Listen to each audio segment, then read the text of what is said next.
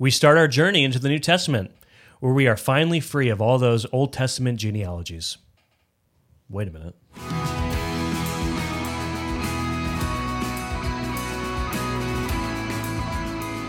Welcome to Daily Gospel, equipping you to know God through His Word and His Son, Jesus Christ. My name is Keith, and this is Brandon, and we are pastors here in Santa Cruz, California at Gospel Community Church. Welcome. Remind you guys to like, subscribe, and comment as we are starting a new year here. Let's get the gospel out and the truth of God's Word out into the world. It's going to be an awesome thing. And today, we start the New Testament. Yeah, I'm excited. Excited to dive in. It's going to be great. Um, if you uh, haven't yet, go back and listen to our um, our uh, intertestamental period. I think it's going to catch you up from the Old Testament to the New Testament. We did that one earlier. So uh, let's And jump. I'm sure a lot of people are going to be watching kind of both simultaneously. Yeah, So that's you true. know, we're doing this to. Our, the idea behind this is that this is sort of a little bit above you know intro level uh, reading through the scripture. So, Mm-hmm. but if, but if you are new to the Bible and if you want to get serious and read, then this is something that you can use alongside of that reading. So the reading plan that we use is on this video. It's on I think every video that we do uh, in this series. So so check that out, and it allow you to read through the Old Testament and the New Testament at the same time. So it just goes straight through, Right. and then we save the the Psalms for the weekend. So it's five days a week. Save the Psalms for the weekends. Yep. So it allows you to, uh, yeah, I think to kind of go through it, you know, at a good pace, but not killing yourself. Like Yeah. if you get one day behind, you're totally out to lunch. Right. Yep. Yeah. No. Totally. Like the whole point of this is they. This is an aid for you to obviously learn the truths about Scripture and to answer some general questions you have. But for you, as you read the Bible in a year, to understand the flow of the of the big picture of God's story. So we want you to be encouraged by that and to not get too lost in the harder parts of reading. Because let's be honest, there are harder parts of Scripture to read. Mm. It's all good. It's all profitable. It's all God's word. But we need help sometimes, and that's why we have brothers and sisters. And we hope this is an aid to you when you're doing your yearly reading. So last year we did the Old Testament. This year we're doing the New Testament, and it's going to be awesome. And we're in our uh, brand new studio here. We are in a brand new studio. Um, yeah, our church moved location, so we're in a new studio now, and uh, Yeah. it's going to be awesome. It's not as fancy as our as the last one. Not as fancy, but um, the content is going to be just as fancy, if not more. Oh, I see. I Yes, see. yes, yes, I like that. Well, let's. We got a lot to get into, so we should probably So just much. jump in So much. to the New Testament. So we're gonna we're starting in book of, book of Matthew, obviously a very Mhm. good place to start. Yep. Um, and the four gospels. It's important to understand what the four gospels are, how they kind of work together. Mm-hmm. So just kind of a brief intro in- in- intro to the four gospels. So of course the gospels are Matthew, Mark, Luke, and John. These are four men who either were disciples of Jesus or who knew or were close to disciples of Jesus, Right. who put together their own accounts of the life of Jesus. So they're all written, you know, shockingly enough, by the person who's who they're named after. Right. So Matthew's written by Wow, Matthew and crazy. so on. Yeah, it's kind of obvious, but Which one was written first? uh, we don't know for sure. I think the the majority of people would say Mark. You know, some, a lot of people say Matthew. Uh, Mm. No one says John. Pretty much no one says John. Yeah. But uh, so anyway, so the first three, Matthew, Mark, and Luke, are called the Synoptic Gospels, Mhm.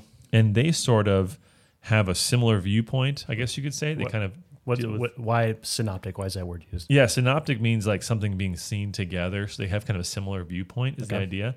And John is sort of an outsider. So John focuses on different aspects of Christ's ministry, different events, Right. and it has kind of a different feel to it. It's pretty obvious when you get into it. But Matthew, Mark, and Luke have a lot of overlap. There's a lot of shared content. Exactly. Yeah. Um, they all have stuff in common, but those two, three have a lot in common. And so there's a focus on the parables and on the healings in the synoptics that's very prominent. And um, like like we said, Mark is probably written first because Matthew takes some of that content and then sort of expounds on it. So you're gonna when you read Matthew and Mark back to back, you're gonna say, I, I just I just heard this, but it's good. There's a different focus, sort of. Um, different viewpoint, a different angle on Christ's life. So, and we've seen this in scripture before, the Bible repeating itself in different ways, Yeah. Things being repeated. This is because this is the most important event of the Bible is the coming of Jesus, his Right. ministry, his his death and resurrection. This is what it's all about. Yeah, So, like we talked about last week, though, this is the fullness of time. This is God's, you know, plan from the very beginning to bring a blessing to the world, right? Yeah. So, and it's funny, some people will say, they look at Matthew and Mark and they'll say these gospels are too similar. Hmm. So there must have been, you know, they must have been in cahoots and there must be things that are faked here. So they use the similarity of the gospels to disprove the gospels. And then people will take the Gospel of John and say the Gospel of John is too different than the other three, and because they're so different, they can't both they can't all be true. And I, I think actually, when you look at just how humans relate different accounts, you'll see that this is what we'd expect. There's a lot of similarities and a lot of differences because yeah. they're emphasizing different things. Like if you and I went on a conference and we came back and told our wives what happened at the conference in 10 minutes. Right what we would say would be radically different, yeah. right? Um, I might focus on, you know, the content of the teaching on day whatever, and you might focus on the person we met, you know, at this event or at the airport. You're saying I don't care about teaching? Is that what you're saying? That's exactly what I'm saying. no. no. you're totally right. Like yeah, everyone right? so, will come to a, a car accident, a historical event in history, who was a part of it, a normal event like a conference, and we'll have different perspectives on the same truth. Yeah, the thing actually happened. Everything is true that's in it. But as people we have different perspectives on it. And that's cool about the gospels because we get different windows into the life of christ. And that's an awesome yeah. thing because it's a narrative. It's a story about who jesus is and what he's done. Yeah. And so this rings true to how someone would account a story especially if you're intentionally telling a story that's already been told. Right. You're going to give some of your angle on the story and bring out different things yeah these guys have been teaching about jesus for years at this point before writing the gospels right yeah so yeah, exactly. So so each gospel gives us a different angle on Jesus, and these synoptics they all have similar elements that you'll see. So um, Dr. Michael Kruger is where I heard this from, but it's been said by a lot of people. But each synoptic gospel has an intro to Jesus, who he is, maybe a birth account, and then there'll be the public ministry of Jesus. And in that time, the conflict and the tension is building up and then the confession of Peter sort of serves as a hinge hmm. for the synoptic gospels. So when he confesses, right, you are the Christ, that's a hinge where hmm. things kind of turn toward the passion, which is the last part, the passion of Jesus, his death, and his resurrection. So that's sort of a general structure right. of the synoptics. Awesome. Very cool. Um, well, let's get into some of the introductory materials. So, who wrote it, why they write it, things like that. So, we we are just going to tackle them one at a time. And since we're starting in Matthew, so what is who who wrote the book of Matthew? Matthew. Wow. Next question. Insightful. Sweet. There is some debate, but I mean, not in the early church. They were unanimous on this. Yeah. I'm going to go with Matthew. Yeah, I'll go with Matthew. Yeah. Okay. So, who was Matthew then? So, Matthew was one of Christ's disciples he's you might not see him in certain gospels because he's called by a different name, which is Levi. Mm-hmm, yeah. But Matthew is in the book of Matthew is, is referred to as Matthew, and we see him in Matthew chapter 10 mm-hmm. He appears in Matthew chapter ten, and he appears as a tax collector. Mm-hmm. So he he is a tax collector. Bummer. And this tax collector is good or bad? Very bad. Yeah, very bad. Very yeah. bad. Right? They're considered traitors to their own people. They would extort people. I mean, this is like a mob boss or something. I don't know what you'd compare it to, but right, uh, the Godfather. But in Matthew chapter ten, verse three, we see him introduced, and he's sort of a picture of the sinner in his own gospel, which mm. is hmm. really cool. Yeah, he puts himself in there, and then we see Jesus after that eating with these sinners mm-hmm. at you know with Matthew at the kind of the center, and giving grace to them. Mm. And he, he says, you know, the the righteous don't have need of a of a savior, right? Right. Uh, the, the the healthy don't have need of a doctor. And so, he, so Matthew is identifying himself with the mission of Jesus because hmm. he's that bad of a person. Crazy, really cool. That is awesome. So that's who Matthew is. Why was it written? Why did he write it? Because he probably, like we said earlier, like they're gonna have a different specific take and mission in their, you know, communication. Yeah. So Matthew was uh, was obviously a Jew. Um, the name Levi. Some people think that indicates that maybe he was part of the Levitical line that he was associated with the operation of the temple. Maybe a stretch, but clearly, I mean, he has a Jewish. He's Jewish and he's um, engaged in a job that would require him to be bilingual. So he's probably bilingual, and so he writes this gospel. Most people think for the defense of the gospel message for the Jewish people, mm. the Jews who are seeing this message come in and they don't know what to make of it. Does Jesus conflict with the Old Testament? Right. Does he conflict with Judaism? And so Matthew has this focus on Jesus as the fulfillment right. of the Old Testament. Now, of course, the, the gospel is also written for everyone but that seems to be a primary goal right. of this of this gospel. Mm, very good. Um, when was it written? Probably is er, written early in the in terms of the scripture, so probably 60s yeah, AD, maybe 50s. Probably the second might have been even the first gospel written. Yes, so. exactly. So I mean, this is yeah. This is uh, you know a decade or two, a couple decades after the death of Jesus and the Right. resurrection of Jesus. I mean, this is very early. Yeah. You know, to write a historical account 30 years after an event is actually, you know, that's very close to the time frame of the event. So Right. we're getting eyewitness accounts and we're getting, you know, very reliable accounts. Awesome. And what's important to us, what we want to track as we go through each of the books of the Bible through Daily Gospel, what's the theme? What are the major themes we see in this book, in this gospel? So fulfillment of the Old Testament is huge. Mm-hmm. You're going to hear a lot of these formulas, right? Yeah. This was to fulfill what was written by the prophet, things like that. So he's very focused on the Old Testament. Mm-hmm. Tons, I think it's like 15 times that he uses that sort of formula. Mm-hmm. This was to fulfill. He directly connects to an Old Testament passage, and of course a bunch more allusions. Um, the kingship of Christ is a huge focus. Yeah. Him being ca- the son of David, he's referred to as the son of David a lot Right. which ties him to the Davidic line. We'll see that in the genealogy. Um, Jesus as the new Israel is a prominent theme that he is walking in the steps of Israel and fulfilling the the purpose of Israel and succeeding where they failed. Isn't like I mean I know these are a little arbitrary, but like the symbols between each gospel historically isn't isn't Matthew like a human or something? No, I think, Human or it's- an think angel? Luke is Or the Luke is an ox. he's he's the uh, the lion. I think he's the lion. oh, okay. Yeah, I'm pretty sure he's the lion. Um, but anyway, so so kingship, uh, new Israel, and also Jesus as the new Moses. That's a prominent one. That's I think pr- pretty easy to see. It's Right. not hard to see that one. So, and then there's the theme of the kingdom of heaven. So that kind of related to the, the kingship of Christ, obviously. But you'll see that phrase very often in his parables. The kingdom of heaven is like. Right. I love that, like, especially Synoptic, you see, like, I mean, all the Gospels, I guess, like the reality of who Jesus is in a specific bent of the fulfillment of the Messiah. And it's really cool to see, like, each one's emphasis on the person of Christ. Yeah, Yeah, just, absolutely. it's just really awesome. I think that helps us as we go through the Gospels and we talk about the slight differences and focus. I think it's going to be helpful for you guys to understand, like, why I'm listening to the same story four times. yeah, yeah, exactly.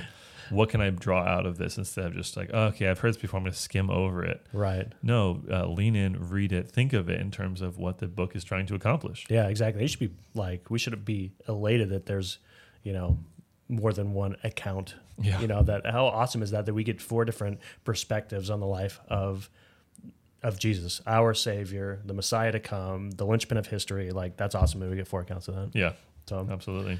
Cool. So how's the book how's the book of Matthew framed and outlined roughly? So it's it's sort of built around these discourses that Yeah. happen throughout the book. right, his Um, teaching and so obviously, you know, Sermon on the Mount is the first one, but you'll see five different main discourses, and that sort of gives us our structure. Yeah. But I'll, I'll just lay it out for you briefly here. So there's an intro in chapters one through 3 so Mhm. introing Jesus Yeah, and connecting that, him yeah. to the Old Testament. Yep. The message of the kingdom in chapters four through 7 Mm-hmm. So we see what is this kingdom all about. Um, he sort of establishes the, the main message, the authority of the king, chapters Mm-hmm. eight through ten. Um, the and then we see opposition to the king, chapters eleven to thirteen. So this tension is building, Mm-hmm. and uh, we see the identity of the king in fourteen to twenty. So Jesus is we're seeing him in sharper relief. He's asking the question, "Who do you say that I am?" to the Mm. disciples Yeah. and there's that, that pivotal moment, Peter, the yeah. transfiguration, things like that. We see the kingdom of God versus the kingdom of man, Mm. chapters 21 to 25. And then finally, the crowning of the king, 26 to 28. Right.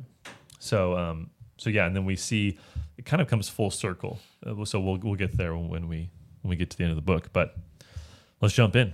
Awesome. Chapter one, Gospel Okay. of Matthew. It's gonna be sweet. So where's my, where's my Bible? Oh, you need your Bible I'm for this. failing here. I'm Your failing. Bible. So let's let's open to the Gospel of Matthew. So the the book of Matthew, as you said in your intro, it starts with a genealogy, which we thought we were done with these. what is going on? Why are we back to genealogies?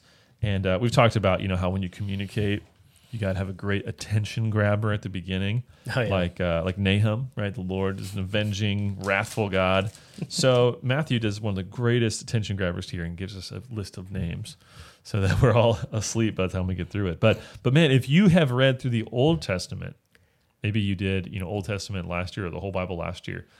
But if you've really soaked this up and learned about the Old Testament, this is going to be very exciting for you. Yeah, you should like actually, you know, if you're just starting, you know, the Bible in a year, just skim over uh, the Book of Chronicles, First Second Chronicles. Mm-hmm. Like give it gives it that that'll give you a landscape for like how we enter into the story right here, and you might even see Yeah. some of the names that are coming up. Absolutely. Yeah, absolutely.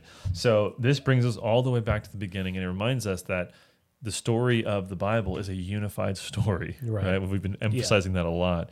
But um, Matthew is very concerned, as we said, about fulfilling of the Old Testament. Mm-hmm. And so it starts with a genealogy because Jesus is fulfilling everything in this family story. Right. Everything. And and a few things we could say specifically is just what the, the first verse starts.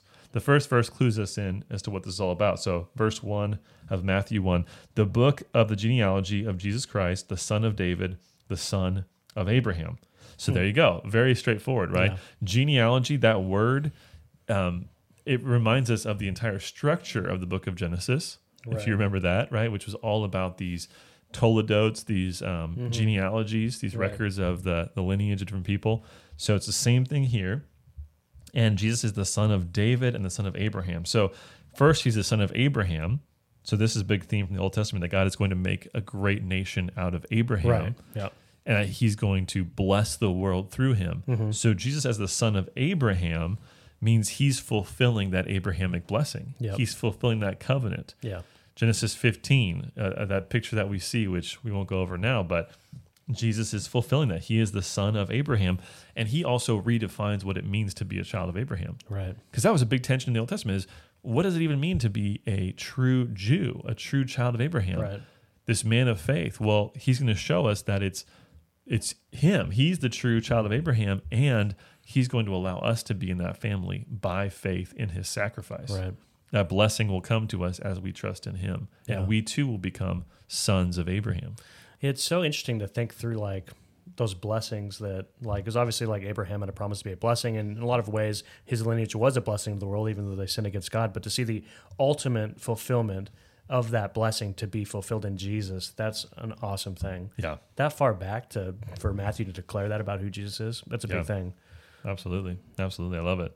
So he's the son of Abraham. He's the son of David. The most repeated name in this genealogy is David. Yep. David is repeated. And uh, there are obviously many kings in this genealogy, Mm-hmm. in this lineage. And so there are so many stories here from the Old Testament. Jesus is the descendant of all of the kings, Mm-hmm. right? all of the, the true kings of Judah. And in the last um, 400 years, as we discussed in our intertestamental period video, which again, if you haven't seen it, make sure you check it out. But that whole time period heightened that clear need for a king. As they're rebelling again and again, we didn't even mention Bar Kokhba rebellion. There's these rebellions where people seem to be the Messiah, the one who can deliver them, Right. and then it doesn't come to fruition. I heard a really cool, you know, we just got finished with the Christmas season. I heard a really cool um, idea from Sinclair Ferguson, who looked at that intertestamental period as almost like an advent for the Christian coming up to Christmas.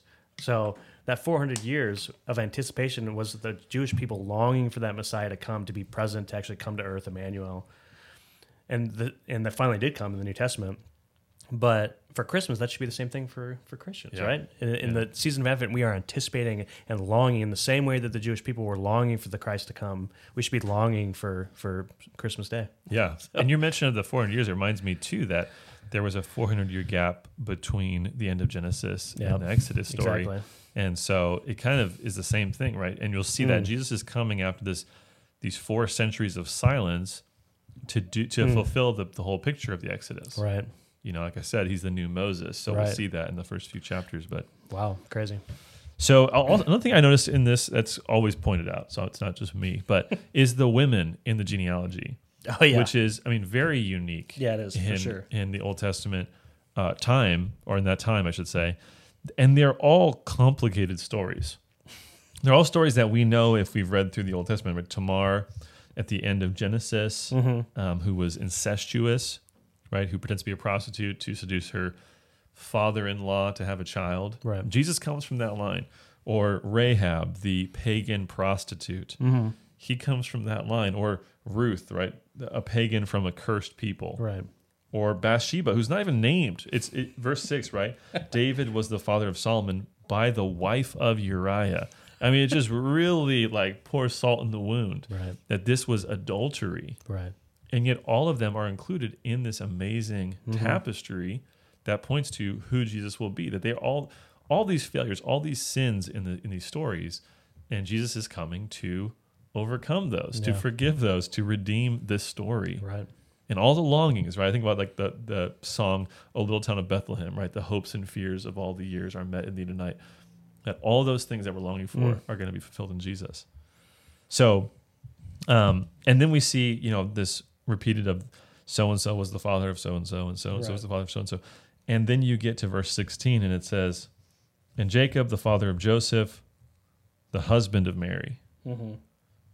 From, or sorry, yeah, of whom Yeah. Jesus was born, who's called Christ. So he intentionally breaks that pattern. You're right. And is to say, because you could have said Joseph is the father of Jesus because he's adopted father, Right. but he wants to make sure you know this is not his biological father Exactly. just an adopted father. So, verse 17, all generations from Abraham to David were 14 generations, from David to the deportation to Babylon, 14. So, there's 14, 14, 14 repeated in this verse. So, I think the idea here is that Jesus is the great fulfiller Mm-hmm. of all these things, like I've already said. So, he fulfills all, all of that. Um, and then we see at the end of this chapter the virgin birth. Mm-hmm. So Jesus comes, he's born of a virgin, born by the Holy Spirit to fulfill all this. And yeah, I call his name Emmanuel. yeah, and that um, you know brings us to kind of the idea we've seen in the Old Testament of all these miraculous births.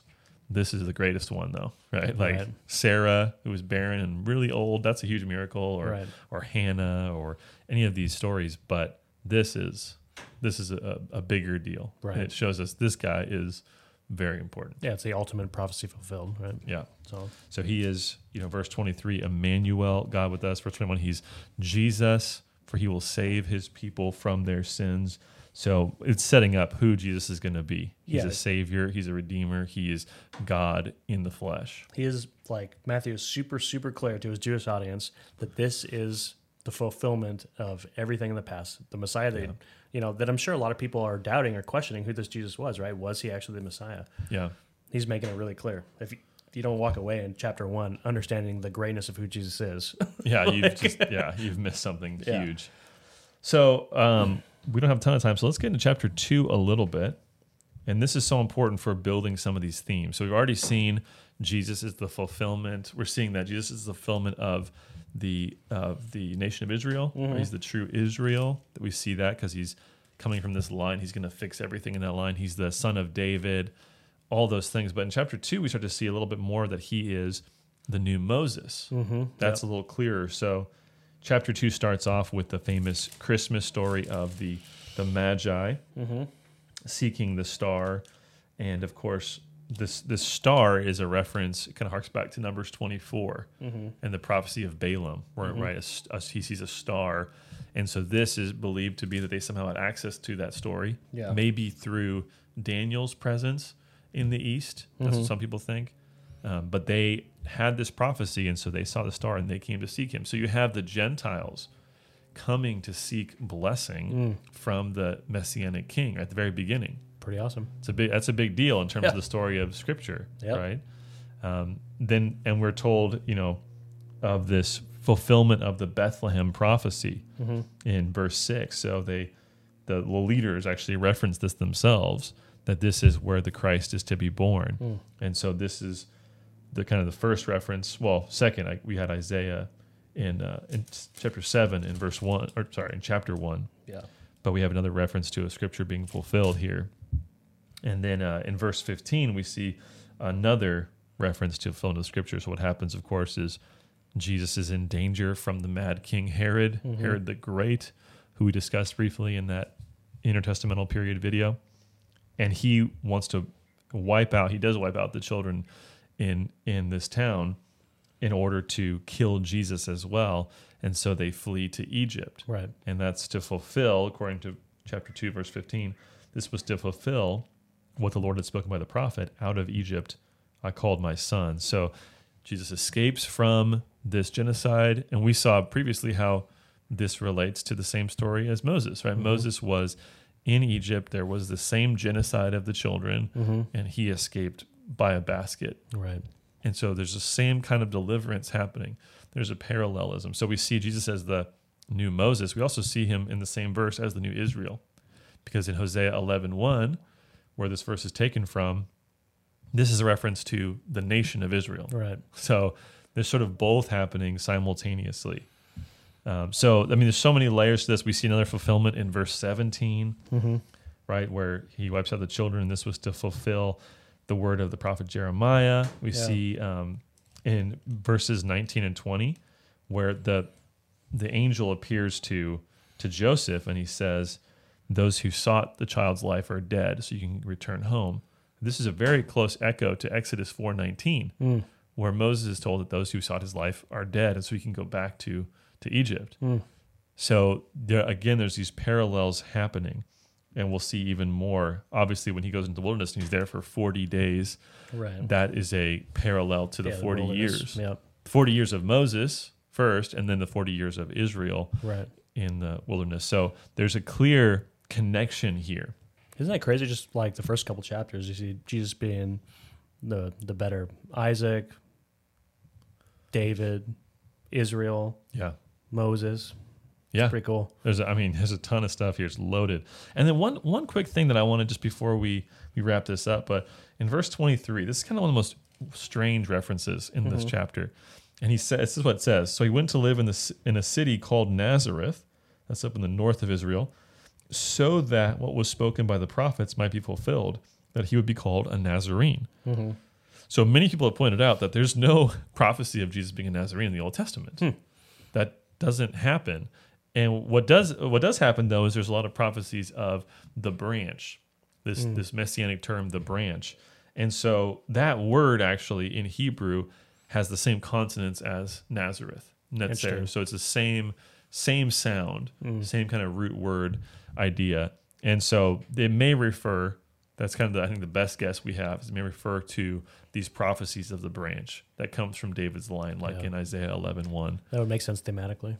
Yeah. So that's kind of an overview. Um, Awesome. Yeah. Yeah. What, are, what are we going to take away from this? I, I think the biggest thing we take away as we come into the New Testament is the uh, supremacy of Jesus Christ, the the majesty that we have to live our lives for Him. Right? Everything is about Jesus. Right. He's the fulfillment of all of it. Even Yep. the first the, the first chapter of this book, that everything comes down to Him. That He is the high point of all of history. Yeah. And so we have to live our lives for him. We have to worship him with all that we have. So I would just hope everyone comes away with just a bigger view of who Jesus is and how worthy he is of our worship. Yeah. Amen. That's a good word. Awesome. Well, that's all we have time for today. Thanks for joining us for Daily Gospel, and we'll see you next week.